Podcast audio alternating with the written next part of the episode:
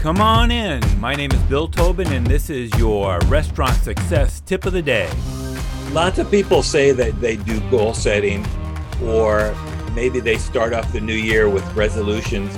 About how often how often do people follow through with their goal setting? And when I say follow through with the goal setting, how many people set goals on a regular basis and review them regularly? I think the underlying principle for goal success or success in your goals is writing them down and looking at them daily. Uh, the best way to do that is writing your goal on a post-it note or putting it on the the um, home page of your phone or iPad or your desktop computer. But write your goals down and post them where you can see them every day, or have a habit of looking at your goals every day wherever you may keep them. Uh, life can get busy with all of us in all different ways. We get buried in the whirlwind of everyday work, and we often find ourselves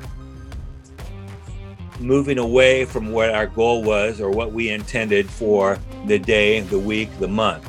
But if you think of an airline flying from San Francisco to New York City, that air, air, that jet airplane or whatever you want to call it is flying across the U.S.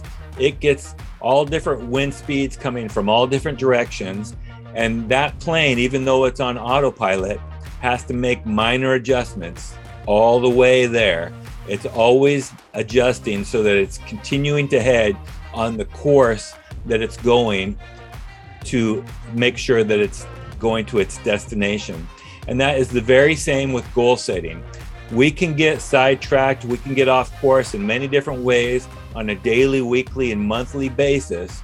But if we're reviewing our goals and looking where that destination is on a daily basis, we are much more likely to get to that destination in a timely manner. So, your task for today make a routine of reviewing your goals on a daily basis. Now, go make it happen. Do you have a comment or a tip for restaurant leaders?